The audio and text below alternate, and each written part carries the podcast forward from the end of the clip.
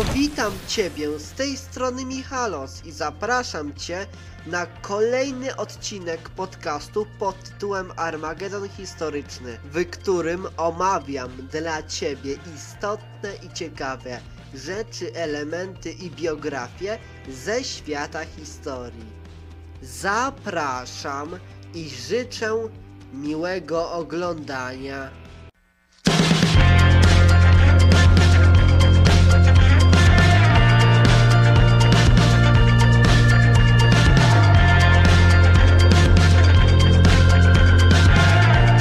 No a tematem dzisiejszego odcinka będą wydarzenia grudniowe z 1970 roku. Koniec lat 60. charakteryzował się w Polsce dalszym spadkiem stopy życiowej ludności, a przeszkody stawiane indywidualnym rolnikom sprawiły, iż wieś nie była w stanie zaspokoić potrzeb konsumpcyjnych społeczeństwa, a pogarszało to przez to się zaopatrzenie. W konsekwencji wydarzeń marcowych w 1968 roku odsunięto od jakiegokolwiek wpływu na losy państwa te nieliczne grupy w partii i sejmie, które usiłowały wypłynąć na ograniczone choćby reformy, a w społeczeństwie rodziło się ogólne zniechęcenie i apatia, a na zmianę tych postaw nie był w stanie wpłynąć niewątpliwy sukces Gomułki w polityce międzynarodowej, jakim było podpisanie 7 grudnia 1970 roku z rządem Republiki Federalnej Niemiec układów o wzajemnym respektowaniu granic i nawiązaniu normalnych stosunków dyplomatycznych. No a kierownictwo Polskiej Zjednoczonej Partii Robotniczej spodziewało się, że to osiągnięcie podniesie autorytet władzy planującej właśnie wyprowadzenie w życie decyzji radykalnych podwyżek cen żywności i wielu artykułów przemysłowych. No a podwyżki te miały stanowić pierwszy etap nowo opracowanej reformy gospodarczej opartej na tzw.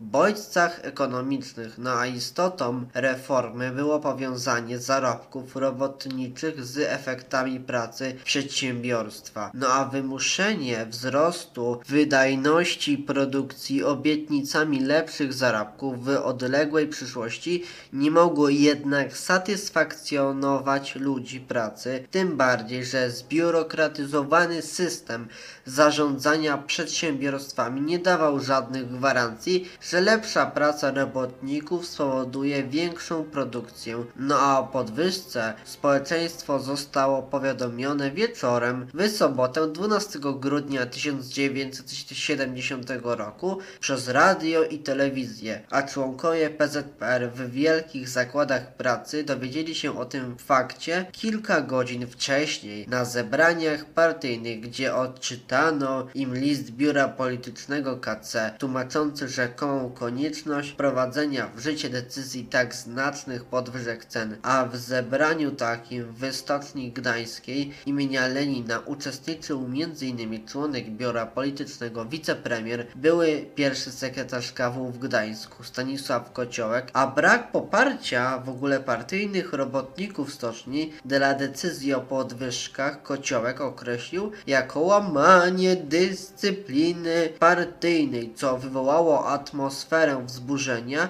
i nasilenia protestów. No a stoczniowcy nocnej zmiany postanowili nie podejmować pracy, a nazajutrz dołączyli do nich dokerzy portu gdańskiego, a w poniedziałek strajkowała już cała Stocznia Gdańska i stocznia remontowana w Gdyni. No a stoczniowcy próbowali najpierw rozmów z dyrekcją, a gdy te nie dały rezultatów, tłum około 1000 robotników szybko rosnący po drodze udał się przed gmach KW, żądając rozmowy z pierwszym sekretarzem Alojzym Karkoszką. No a władze ignorowały ten protest, nie decydując się na żadne rozmowy z robotniczymi delegacjami, a niepokoje społeczne spodziewano się uśmierzyć. cieszyć zdecydowanym atakiem sił milicyjnych, a w starciach ulicznych milicja użyła pałek, gazu łzawiącego, no i niestety petard, a wiele osób zostało poparzonych lub okaleczonych przez działania oczywiście milicji komunistycznej w PRL. A na ulicach niestety urządzono też łapanki, a zatrzymywanych przewożono do aresztów, skąd po brutalnych, połączonych z biciem przesłuchaniach kierowano ich do więzienia w Elblągu, w Sztumie, no i w Pruszczu Gdańskim. A na toczących się w Warszawie obradach 6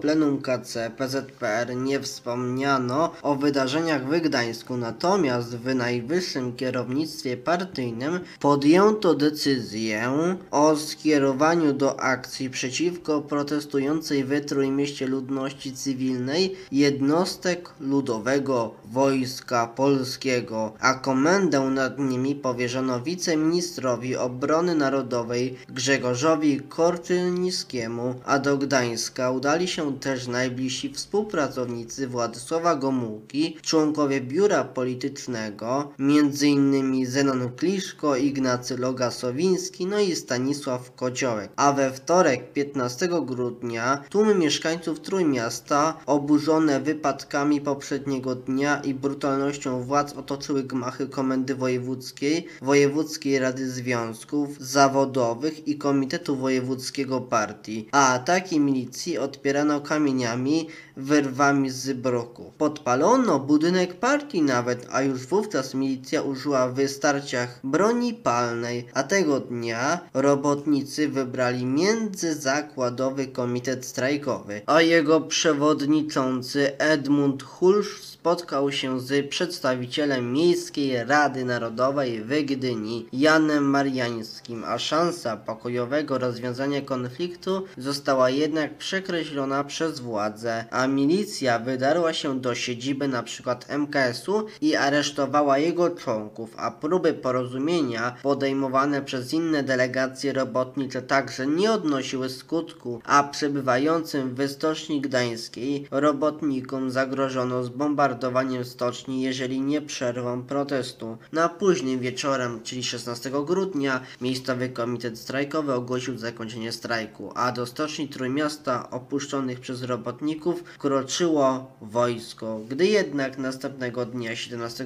grudnia, ranna zmiana przybyła pod bramę stoczni w Gdyni, by zgodnie z dwukrotnie nadanym poprzedniego dnia przez radio apelem Kociołka rozpocząć normalną pracę, została nieoczekiwanie ostrzelana ogniem karabinów maszynowych i czołgów otaczających stocznię, a w krwawej masakrze uczestniczyły także załogi wojskowych helikopterów, z których strzelano do uciekających w panice ludzi, a podobnie tragiczny przebieg miały robotnicze protesty w Szczecinie i Elblągu, no bo w Szczecinie w środę, czyli 17 grudnia, władze aresztowały robotniczą delegację, która przybyła na rozmowy do miejscowego pierwszego sekretarza KW Antoniego Walaszka, a manifestujące tłumy także tutaj ostrzeliwane były przez oddziały milicji i wojska, nad którymi dowództwo sprawował drugi wiceminister obrony narodowej Tadeusz Tuczapski, a mimo blokady informacyjnej, wieści o masakrach, no i o licznych ofiarach śmiertelnych na Wybrzeżu dotarły szybko do ogółu społeczeństwa, a powszechne oburzenie i groźba rozszerzenia się fali strajków na inne regiony kraju zmusiły władze pozostające zapewne w ścisłym kontakcie z kierownictwem na Kremlu do posunięć mających na celu uspokojenie opinii publicznej, a przede wszystkim odsunięto od pełnienia dotychczasowych funkcji Gomułkę i jego najbliższych współpracowników na partię na czele z powołanym na stanowisku pierwszego sekretarza Edwardem Gierkiem potępiła zamiar wprowadzenia podwyżek bez wcześniejszej konsultacji ze społeczeństwem, a także użycie broni w tłumieniu robotniczego protestu, a samą decyzję jednak uznano za ekonomicznie niezbędną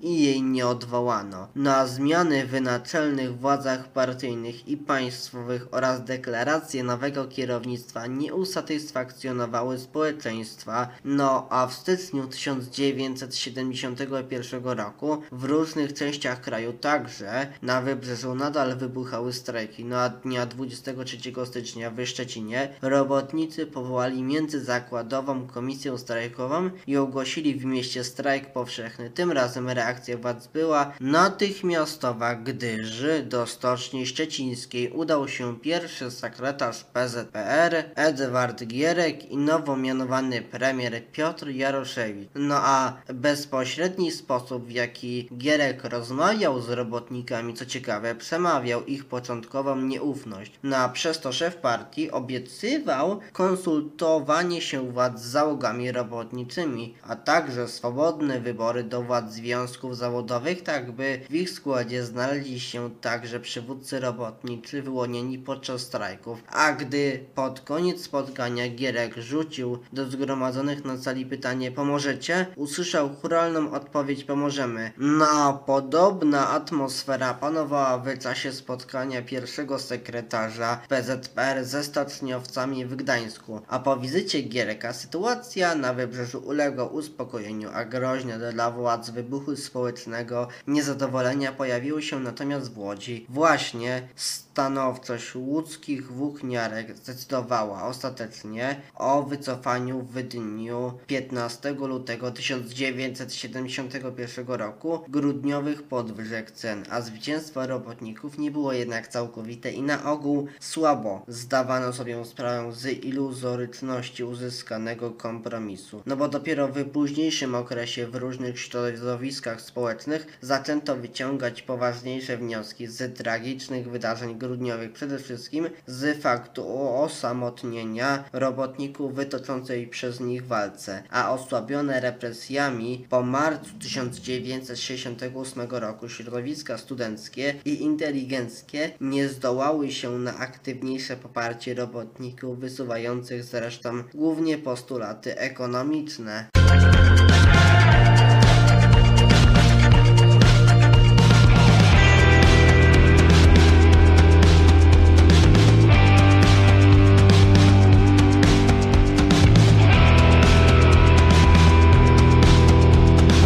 Niestety, ten odcinek dobiega już do końca. Więc bardzo bym chciał Tobie podziękować za to, że poświęciłeś swój cenny czas na ten odcinek, i bardzo bym chciał też Tobie podziękować za to, że doszłeś do końca tego odcinka. A jeśli spodobał się Tobie ten odcinek, no to możesz podzielić się nim z innymi, udostępniając go na swój profil na Facebooku, na LinkedInie, na Twitterze, etc., etc. Po prostu dziel się tym odcinkiem, gdzie się da. Udostępniaj ten odcinek, gdzie się da. Nawet udostępniaj go na Messengerze, wysyłając go swoim znajomym. No dobrze, ja się z Tobą żegnam i życzę Tobie miłego poranka, miłego dnia, miłego wieczora czy miłej nocy, zależy kiedy oglądacie lub słuchacie ten odcinek. No to cześć, widzimy się lub słyszymy w następnym odcinku. Do zobaczenia, pa!